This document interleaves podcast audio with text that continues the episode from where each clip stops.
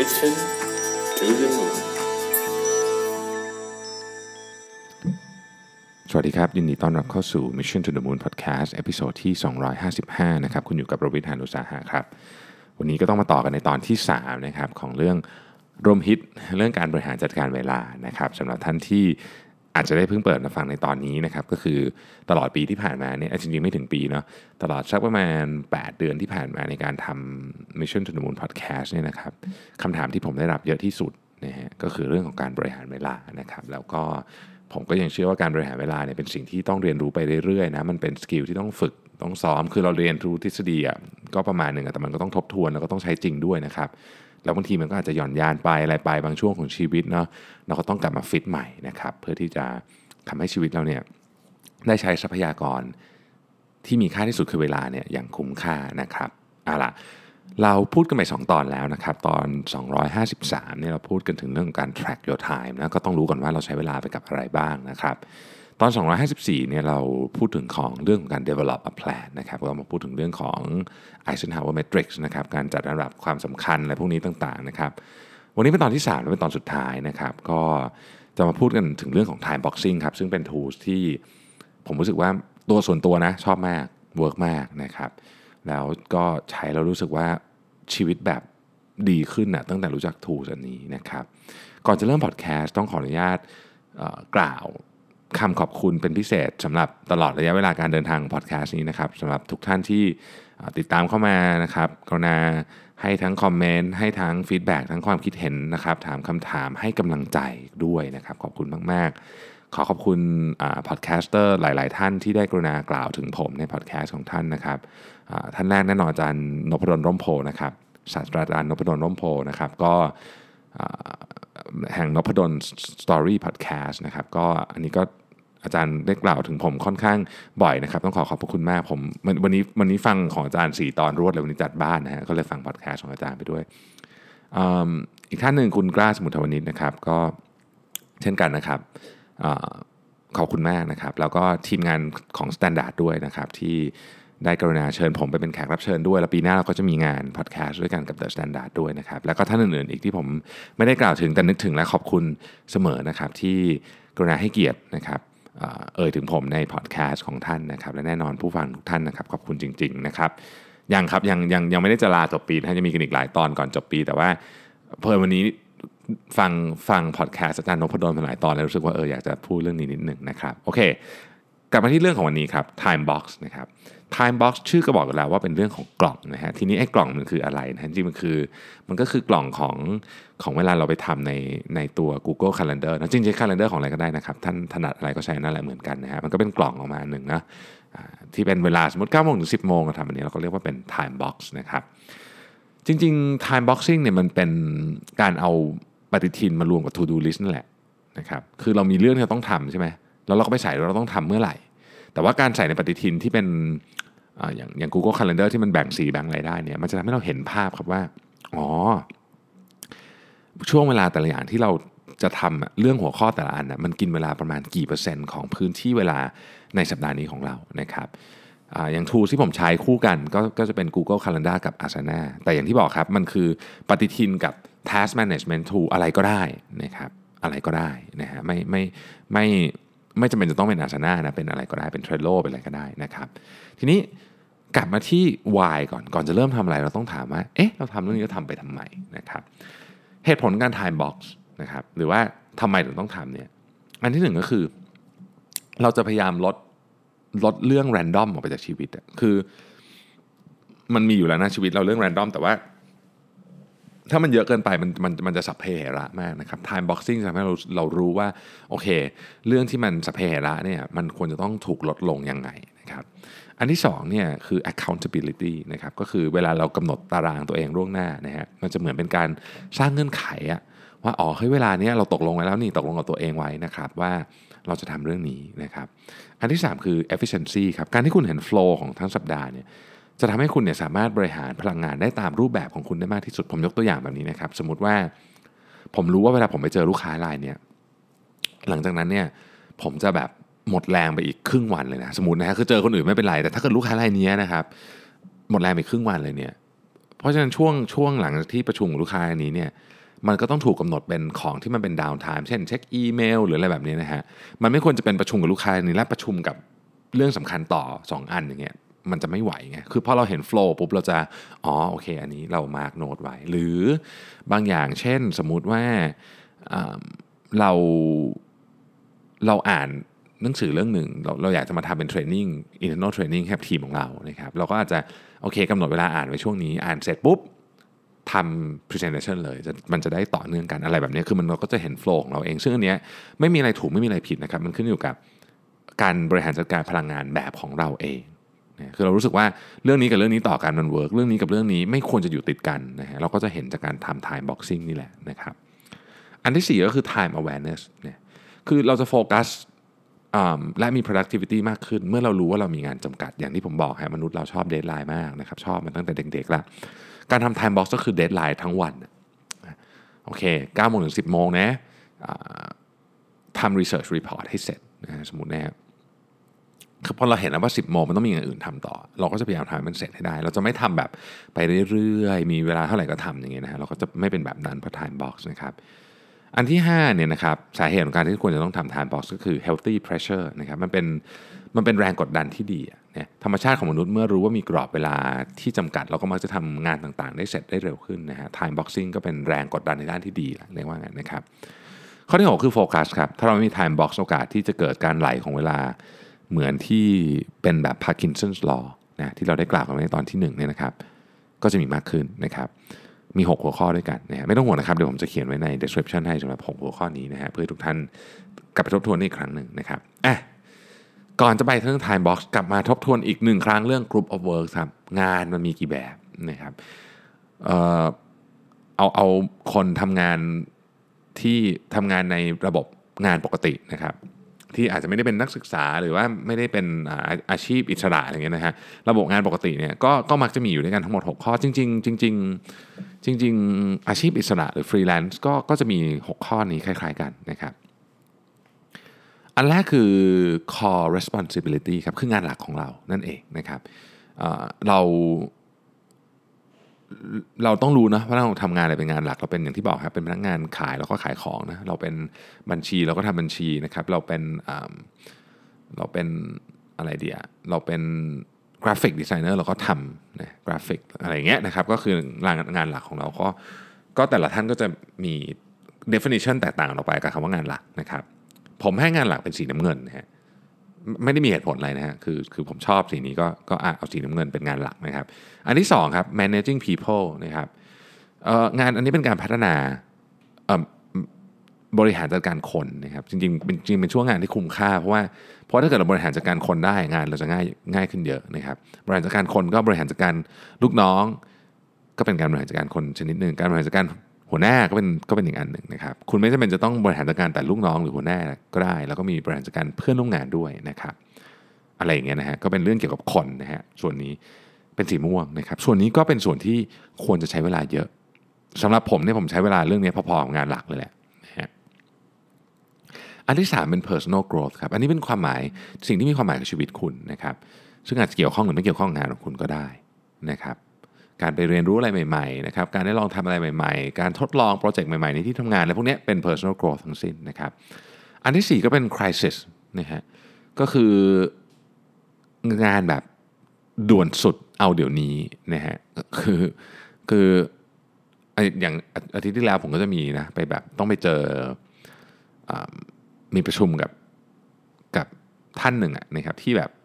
ต้องนัดเดี๋ยวนี้คือต้องไปเดี๋ยวนี้เลยคือไม่มีทางเลือกอื่นคือคุณจะผมจะทำงานอะไรอยู่ไม่ไม่ใช่ประเด็นสำคัญเพราะว่าต้องเลือกต้องคุยเรื่องนี้ต้องคุยเดี๋ยวนี้เลยเนี่ยนะฮะมันมันด่วนมากเพราะฉะนั้นงานตอนนั้นก็ต้องถูกเลื่อนออกไปก่อนงานที่ผมวางแผนไว้ เพราะว่ามันเป็นอันนี้มันคือมันคืองานด่วนนะครับก็งานด่วนก็ต้องเป็นสีแดงเนาะนะครับ free time นะครับอันที่5คือ free time ก็เวลาว่างนะฮะอันนี้มันขึ้นอยู่กับว่าคุณจะกำหนดเวลาทำงานที่คุณจะ track อะ กี่ชั่วโมง อย่างของผมเนี่ยผมกำหนดตีห้าถึง1นึ่งทุ่มนะครับก็คือ 14 ชั่วโมงต่อวัน ซึ่งแน่นอนผมไม่ได้ทำงานตลอดนะฮะแล้วก็ 6 วันต่อสัปดาห์ถึงวันเสาร์นะเพราะฉะนั้นสัปดาห์หนึ่งผมจะมี 84 ชั่วโมงที่เอามาทำ time boxing แต่คุณจะกำหนดเยอะกว่านี้ก็ได้หรือน้อยกว่านี้ก็ได้นะครับ บางคนที่ผมรู้จักเนี่ยเขากำหนดตั้งแต่ตื่นจนหลับเลยก็มีนะฮะ7 วันต่อสัปดาห์แล้วก็คือ box มันทั้งหมดเลยเนี่ยนะฮะก็มีนะครับมันก็ขึ้นอยู่กับว่าคุณจะเอาแค่ไหนนะฮะ free time เนี่ยก็ ก็เป็นเวลาเนี่ยเวลาพักเวลาเล่นโซเชียลเวลากินข้าว เวลาดูทีวีดูหนังอะไรเงี้ยนะครับก็ถือเป็น free time ทีนี้ก็จะมีคำถามหนึ่งนะที่ที่ผมได้รับมาที่ผมชอบมากคือ เวลาเดินทางเนี่ยเป็นเวลาอะไรนะครับมันก็ขึ้นอยู่กับว่าคุณทำอะไรตอนเดินทาง ถ้าคุณฟังพอดแคสต์นะครับคุณฟังอีบุ๊กเนี่ยฮะอันนี้ก็จะเป็น personal growth นะแต่ว่าถ้าเกิดคุณไม่ได้ฟังอะไรหรือหรือหรือหรืออะไรที่เป็นเรื่องบันเทิงก็ ก็อาจจะเป็น free time นะครับซึ่งก็ไม่มีอะไรผิดไม่มีอะไรถูกนะครับ คือคนเราจะมีสาระตลอดทั้งวันก็คงไม่ไหวเหมือนกันนะฮะอันสุดท้ายคืองานแอดมินครับงานแอดมินเนี่ยเป็นงานที่ทุกคนต้องมีนะฮะไม่ว่าคุณจะตำแหน่งใหญ่แค่ไหนผมก็ว่าคิดว่าคุณจะต้องมีงานแอดมินไม่มากก็น้อยนะครับ งานแอดมินที่เรา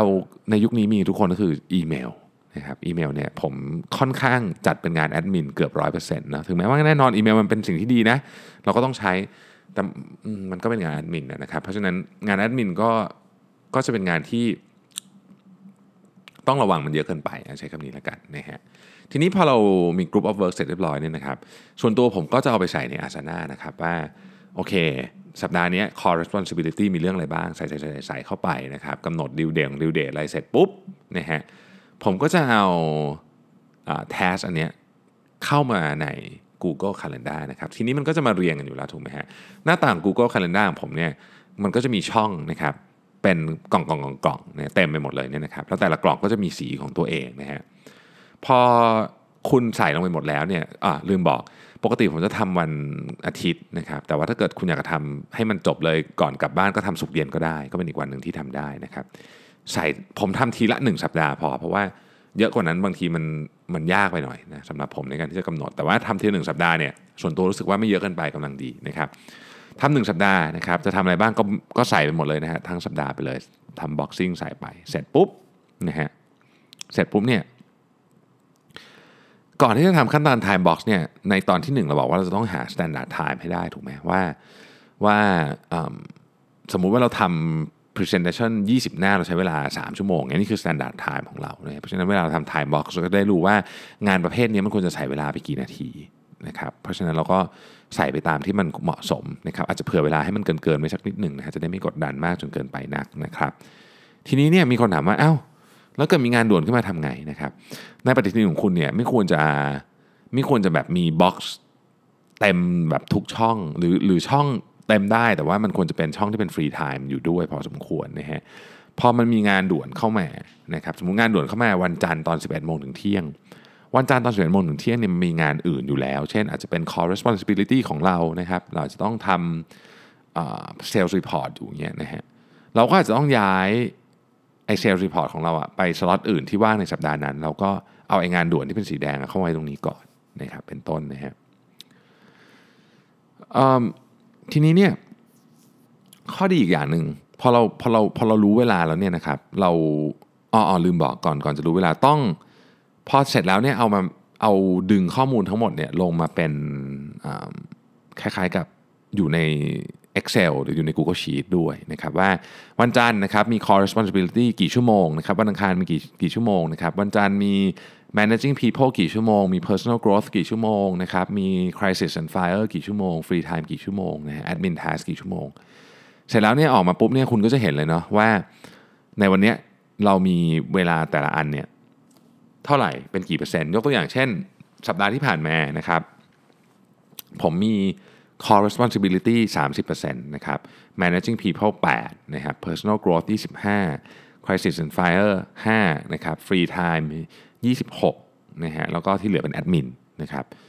ซึ่งก็ต้องมาดูว่าเราพอใจกับสัดส่วนนี้ไหมนะฮะผมว่าจะบอกว่าเฮ้ย managing people น้อยไป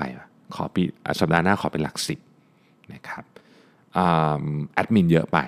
ต้องลดลดเหลือสัก 5%พอไหมอะไรอย่างนี้เป็นต้นนะครับ เราก็จะสามารถเอามาดูได้นะทีนี้เนี่ยมันมีข้อดีอีกอันหนึ่งครับ คือเรื่องนี้มันเชื่อมกับเรื่อง OKR ด้วยนะเออ คือเวลาเราคุยเรื่อง OKR ครับเรามักจะคุย OKR มันเป็น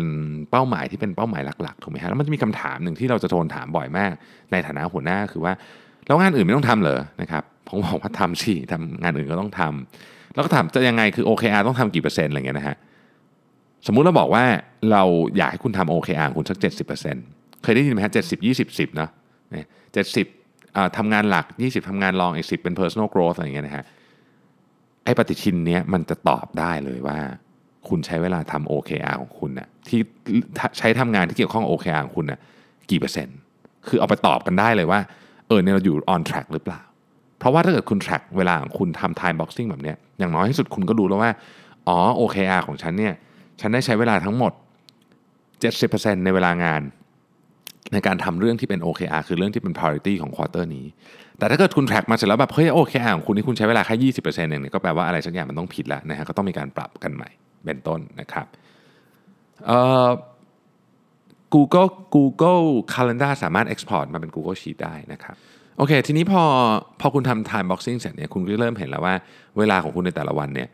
มันถูกใช้ไปกับอะไรบ้างนะครับแล้วถ้าคุณไม่พอใจคุณก็ต้องปรับเปลี่ยนไปนะฮะเก็บเป็น record ไว้นะครับ ทีนี้ เสร็จแล้วเนี่ยอีกอันหนึ่งที่ผมอยากจะแนะนำให้ทำนะครับในองค์กรก็คือ ควรจะต้องแชร์ปฏิทินของคุณให้กับคนอื่นด้วย อย่างในกรณีของผมเนี่ยผมแชร์ปฏิทินให้คนเยอะมากในบริษัทผมเนี่ยนะครับทำไมถึงต้องแชร์ปฏิทิน อันที่หนึ่งฮะ perception เนี่ยไม่เท่ากับ reality หลายคนอาจจะรู้สึกว่าคุณทำงานเรื่องนี้เยอะหรือน้อย สมมติคุณเขาสึกว่าคุณทำงานน้อยมันรู้สึกเฮ้ยทำไมคุณไม่เห็นทำงานเลยอะไรอย่างเงี้ยนะฮะการแชร์ calendar เนี่ยสามารถบอกได้ว่าคุณอยู่ที่ไหนและ ทำอะไรอยู่บ้าง เพราะฉะนั้นมันจะเป็นการสร้างความโปร่งใสให้เกิดขึ้นในองค์กรครับ เราจะสามารถก่อนที่ก็มันมันชอบมีอะเนาะแบบคนที่แบบเนี่ยคนนั้นน่ะไม่เห็นทำงานเลย ไม่รู้วันวันอยู่ไหนบ้างคาล endar เนี่ยครับจะบอกครับว่าคุณอยู่ที่ไหนบ้างนะครับ คุณทำอะไรอยู่นะฮะซึ่งมันจะลดดราม่าหลายเรื่องในองค์กรได้จากประสบการณ์ของผมนะฮะอันที่สองเนี่ยมันช่วยเรื่องการสื่อสารนะครับ มันช่วยเรื่องการสื่อสารว่า ตอนนี้เรากำลังทำอะไรอยู่ อย่างน้อยที่สุดเวลาเราดูของทีมเราเราจะรู้ว่าอ๋อเฮ้ยคนนี้เขากำลังใช้เวลาส่วนใหญ่ของเขาได้ทำเรื่องอะไรอยู่นะครับแล้วก็ยังช่วยเรื่องของการสื่อสารในแง่ที่เป็นเรื่องของการนัดหมายเรื่องของการอะไรอย่างนี้ด้วย ยกตัวอย่าง เวลาเรานัดประชุมลูกค้านะฮะเรานัดสมมติเรานัดประชุมลูกค้าหนึ่งชั่วโมงเราจะเขียนในคาล endar เราสิบโมงสิบเอ็ดโมงถูกไหมถ้าเกิดคนเขาเห็นแค่สล็อตมันตอนนี้มันเต็ม การที่เขานัดเรา 11โมงถึงเที่ยง ก็ไม่มีอะไรผิด แต่พอเอิญสิบเอ็ดโมงถึงเที่ยงอะเราอยู่บนถนนนะฮะไม่มีใครเห็นไงว่ารายละเอียดของคาล endar คุณเป็นอะไร แต่ถ้าเกิดเขาคุณเขียนไว้ได้ว่าอ๋อตอนนี้เรานัดพบกับลูกค้ารายนี้อยู่ที่ถนนนี้นะครับอยู่ที่ตรงนี้อะไรเงี้ยเราต้องใช้เวลาเดินทางกลับมากี่นาทีเนี่ยเขาก็จะกะได้ว่าอ๋อให้สิบเอ็ดโมงถึงเที่ยงเนี่ยเขานัดคุณไม่ได้นะ เพราะว่าคุณต้องเดินทางกลับมาจากออฟฟิศลูกค้าต้องไม่นัดตอนบ่ายเลยอะไรเงี้ยเป็นต้นนะฮะมันก็เป็นการมันก็เป็นการบริหารเรื่องนี้ได้อันหนึ่งนะครับ ก็ อันนั้นก็คือประโยชน์ของการแชร์คันเลยนะแต่ว่าอันนี้พูดเลยนะครับ ในกรณีของเคสที่สีจันเนี่ยผมไม่ได้ ผมไม่ได้บอกทุกคนไม่ไม่ได้เป็น mandatory เลยการเป็น optional นะครับ ระหว่างทีมกับหัวหน้าเนี่ยคือคือเป็น optional ผมผมคิดว่าเรื่องนี้มันก็มี matter ของความเป็นไม่รู้ว่ามันคงมีมิติที่ซับซ้อน แต่ว่าถ้าเกิดมันมีถ้าคุณใส่เรื่องส่วนตัวไปในคาล endar ด้วยเนี่ยนะครับ คุณแยกคาล endar ได้นะ มายถึงว่าคุณเห็นหมด แต่ว่าคุณสามารถแชร์เฉพาะคาล endar ที่เป็นที่เป็น public หรือที่เป็นเฉพาะเรื่องงานได้นะครับไม่ต้องแชร์เรื่องส่วนตัวไปด้วยนะครับ ทีนี้เอาวิธีการแชร์คาล endar ของ Google ของของอของ Microsoft เขาจะมีวิธีการอยู่ก็ลองไปศึกษาดูได้นะครับอะสรุปว่าประโยชน์ของการทำ time boxing เนี่ยคืออะไรนี่ฮะอันที่หนึ่งเนี่ยนะฮะมันทำให้เรา visualize เห็นนะว่าสถานการณ์ตามความเป็นจริงของเราตอนนี้มันคืออะไร คือโอเค เรามีงานต้องส่งวันศุกร์วันศุกร์โฆษณาต้องออกนะฮะแล้วเราก็มาดูว่าเฮ้ยตอนนี้ทุกคนทำอะไรอยู่เราก็จะเห็นว่าเฮ้ยยังไม่มีใครโฟกัสไปกับเรื่องการทำงานให้โฆษณามันเสร็จวันศุกร์แล้วทั้งที่วันนี้มันยังเหลืองานตั้ง 30%เนี่ยเราก็จะต้องมาคุยกับทีมเราใหม่ว่าคุณเวลาคุณมันอาจจะไม่ work นะอะไรเงี้ยนะครับ แล้วก็ มันจะทำให้เราเนี่ยนะครับทำงานถูกต้องถูกที่และถูกเวลาครับ ซึ่งอันนี้เป็น key เลยนะของการเจริญก้าวหน้าในหน้าที่การงานนะครับ คนที่ทำงานหนักแต่ทำผิดที่ผิดงานและผิดเวลาเนี่ยโอ้มันยากมากนะครับที่จะเจริญเติบโตในหน้าที่การงานได้ time boxing ก็จะมาช่วยเรื่องนี้นะครับอันที่ 2 ก็คือแน่แน่นอนนะครับการสื่อสารในองค์กรจะดีขึ้นนะครับ visibility ดีขึ้น ทุกคนรู้ว่าเราทำอะไรอยู่ ทุกคนรู้ว่าเรากำลังโฟกัสไปที่เรื่องอะไรนะครับเขาจะไม่มีคำถามนะครับหรือมีคำถามก็จะมาถามได้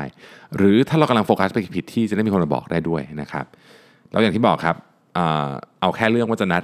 นัดประชุมกันเนี่ยก็ง่ายขึ้นเยอะแล้ว ถ้าเกิดทุกคนคาล endar แชร์กันแล้วก็มีบ็อกซ์ที่ชัดเจนนะครับ อีกอันหนึ่งถ้าเกิดทุกคนใช้ time box กันอย่างคล่องแคล่วแล้วเนี่ยนะฮะเวลาเราจะขอให้ใครทำงานเนี่ยเราพอจะไปดูได้เลยว่าเขามีที่ว่างไหมเหลือสำหรับจะให้เราทำงานหรือเปล่า หรือถ้าเกิดในกรณีที่เป็นทีมของเราเองเป็นลูกน้องของเราเนี่ยเราเราอยากจะให้เขาทำงานเนี่ยเราดู time box ของเขาแล้วเราเห็นว่าเอองานบางงานมันยังไม่สำคัญเราขอ เราขอไปเจรจาเปลี่ยนงานในส่วนนี้ให้เขาทำงานที่เราอยากให้ทำก่อนได้ไหมแล้วเอางานส่วนนี้ ยกไปให้คนอื่นทำหรือว่าจะให้เขาเลื่อนไปก่อนอะไรเงี้ยมันก็จะได้คุยกัน based on workload ที่เป็นเป็นเป็นความจริงมากขึ้นนะครับตรงตรงตามความเป็นจริงมากขึ้นนะอันที่สามเนี่ยผมชอบมาก คือมันเป็นการบันทึกไปในตัวนะฮะว่าเราเคยทำอะไรไปบ้าง คือเวลาเราถามว่าอาทิตย์ที่แล้วทำอะไรบ้างเนี่ยยังพอจำได้ แต่เวลาเราถามย้อนกลับไปปีที่แล้วจำไม่ได้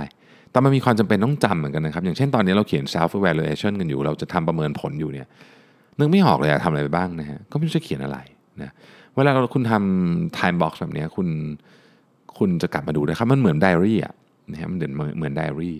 แล้วถ้าเกิดคุณใช้คู่กับพวก task management tools ต่างๆ อย่าง Asana หรือ Trello นี่นะฮะโอ้คุณจะกลับมาดูได้เลยว่าเรื่องนี้มันเกิดอะไรขึ้นบ้าง มันจะเป็นการเชื่อมโยงภาพให้เห็นชัดเจนมากนะครับ ซึ่งผมคิดว่าอันนี้เป็น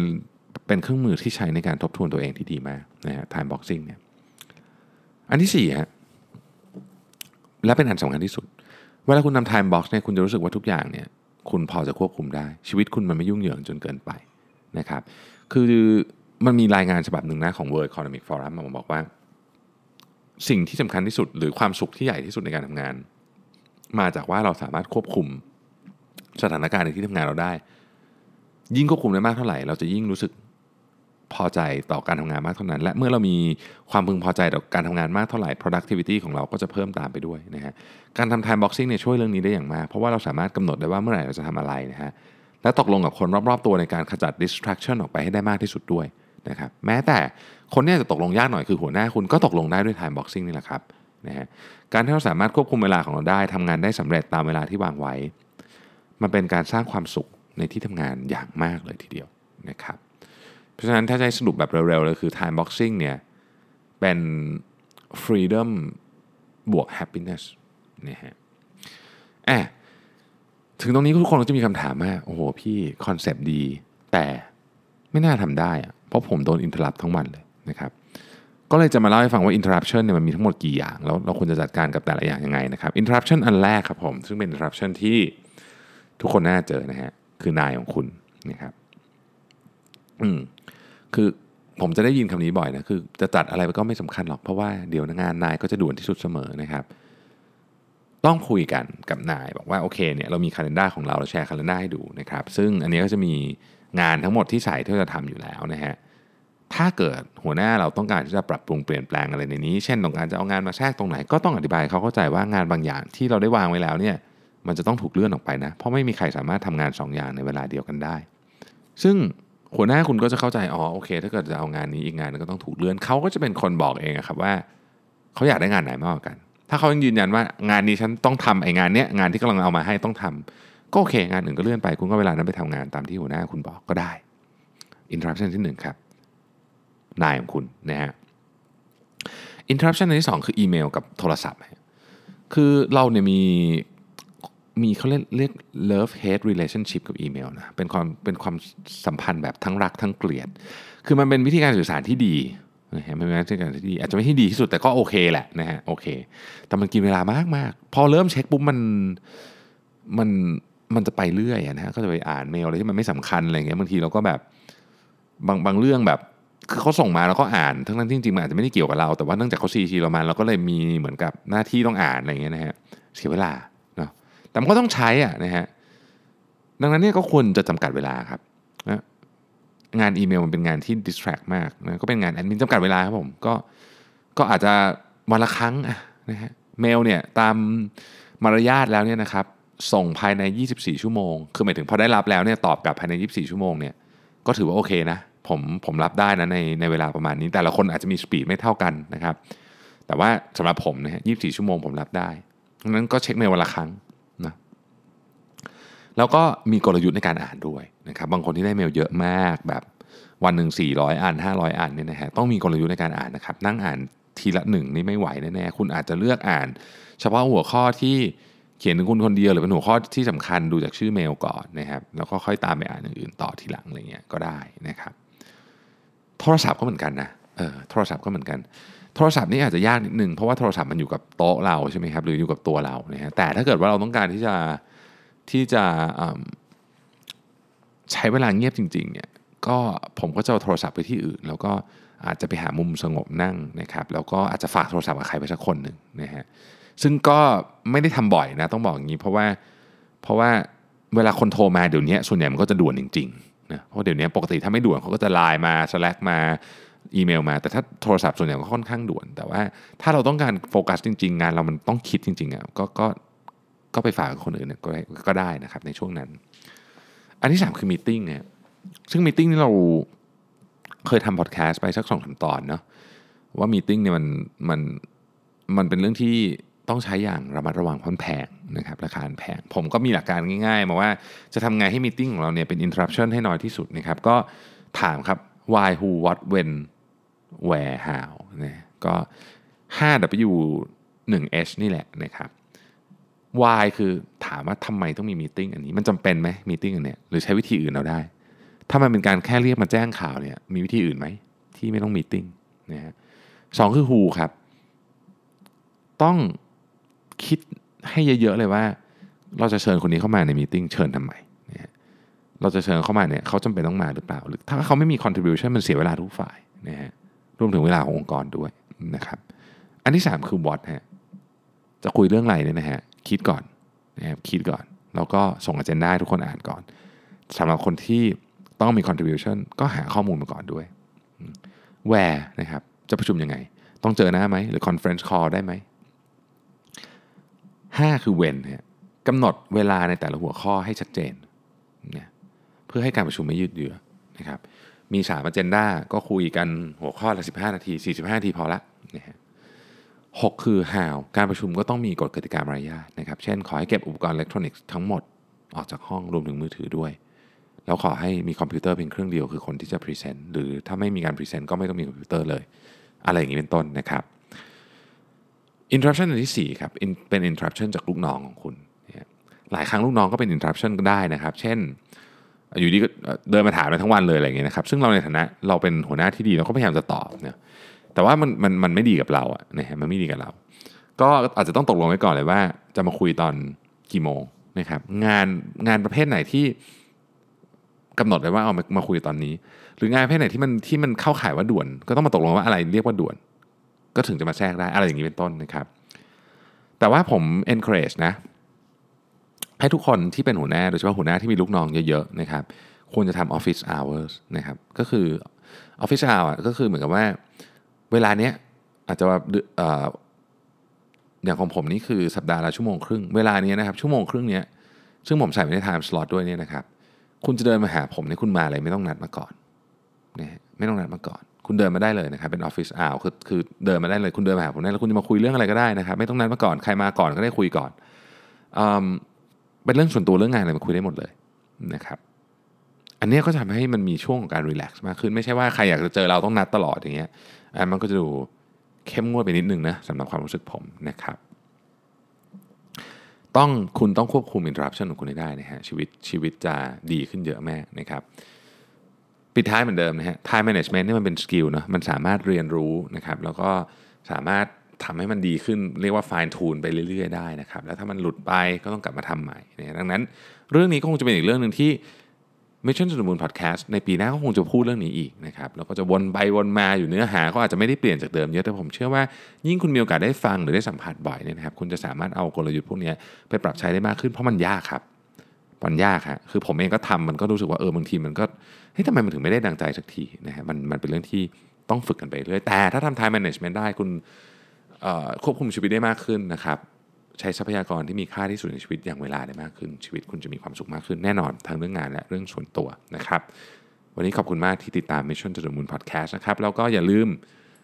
คำถามนะครับส่งมาได้นะฮะจนถึงวันอาทิตย์นะครับ ขอบคุณทุกท่านครับ แล้วพรุ่งนี้เราพบกันใหม่ สวัสดีครับ